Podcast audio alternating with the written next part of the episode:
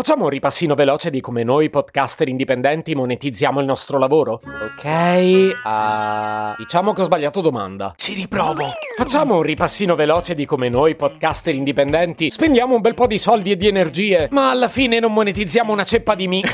Argomento delicato, però dei modi ci sono. Ho deciso di non usare spot. Invece i messaggi o street, ma magari... Se potevi cambiarmi il carattere, nascevo. Si chiama Marcello Forcina, dice quello che pensa, pensa poco a quello che dice, ma quando c'è da parlare gli bastano 4 minuti e 37 e un Campari Spritz.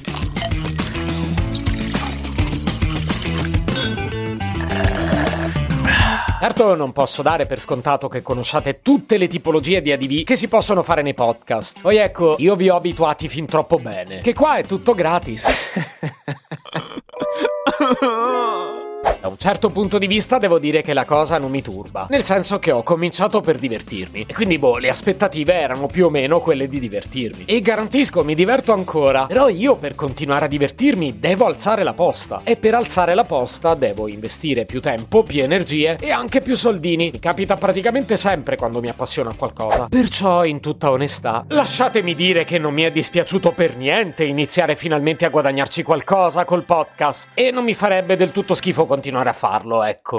Comunque credo di essermi perso in chiacchiere, perché oggi avevo altre due intenzioni. Volevo prima raccontarvi cos'è un messaggio street e poi leggervi una notizia su questo argomento. Dai, cominciamo, che si è fatta una certa. Cos'è in parole povere, quasi più povere di noi podcaster indipendenti, un messaggio street? Avete presenti i messaggi pubblicitari che partono prima e dopo alcuni podcast? Ecco, io non li ho attivati. E comunque no, i messaggi off street sono un'altra cosa. Si distinguono da pre-roll e post-roll perché questi vengono prodotti dai brand o dalle loro agenzie, mentre i messaggi o street vengono fatti proprio dal podcaster, che introduce il brand o il servizio all'interno dell'episodio e lo fa con la sua creatività, mantenendo lo stile, mantenendo il tono voice. E beh, ai brand piace perché arriva più diretto e autentico, agli ascoltatori piace perché non è noioso come uno spot, e al podcaster piace, o almeno piacerebbe, perché gli entrano i soldini. Non è che tutti vogliamo diventare la Ferragni, però un po' è giusto. Fare podcasting è un po' un altro lavoro, quindi ci sta secondo me. Oh, archiviata questa pratica posso finalmente commentare una delle ultime notizie da parte di Spotify. Perché sembrerebbe che la piattaforma, sensibile anche lei all'intelligenza artificiale, cosa che ormai praticamente ci sta coinvolgendo tutti, abbia iniziato a sperimentare dei sistemi per clonare le voci dei podcaster e trasformarle in hosted message, ovviamente chiedendo loro il permesso. In soldoni, perché spero che di soldoni si parli, durante un mio episodio potrebbe capitare che l'intelligenza artificiale si intrometta e legga un annuncio al posto mio, con la mia voce. A tutti gli effetti come se lo facessi io. Ma tu pensa se inizia a dire cose che io non direi mai? Vabbè, ma tanto a me non capita. Ma no che non capita. Ti pare?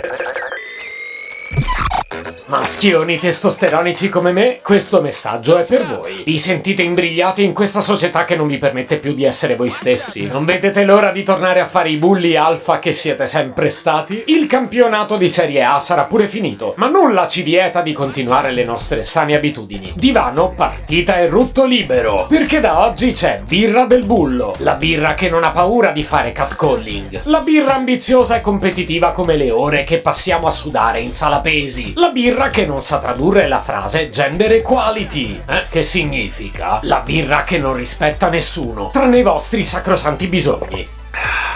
Birra del bullo, per gli alfa come noi.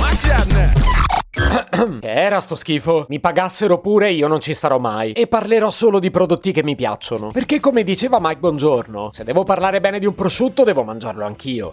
Se potevi cambiarmi il carattere, nascevo Word. Un podcast inutile, effervescente e tossico, come una pasticca di mentos in una bacinella di Coca Zero. Questa serie è disponibile su tutte le principali piattaforme di podcast: Spotify, Apple Podcast, Google Podcast, Spreaker, Amazon Music e a breve anche sul citofono di casa tua. Stelline, recensioni e follow sono molto graditi.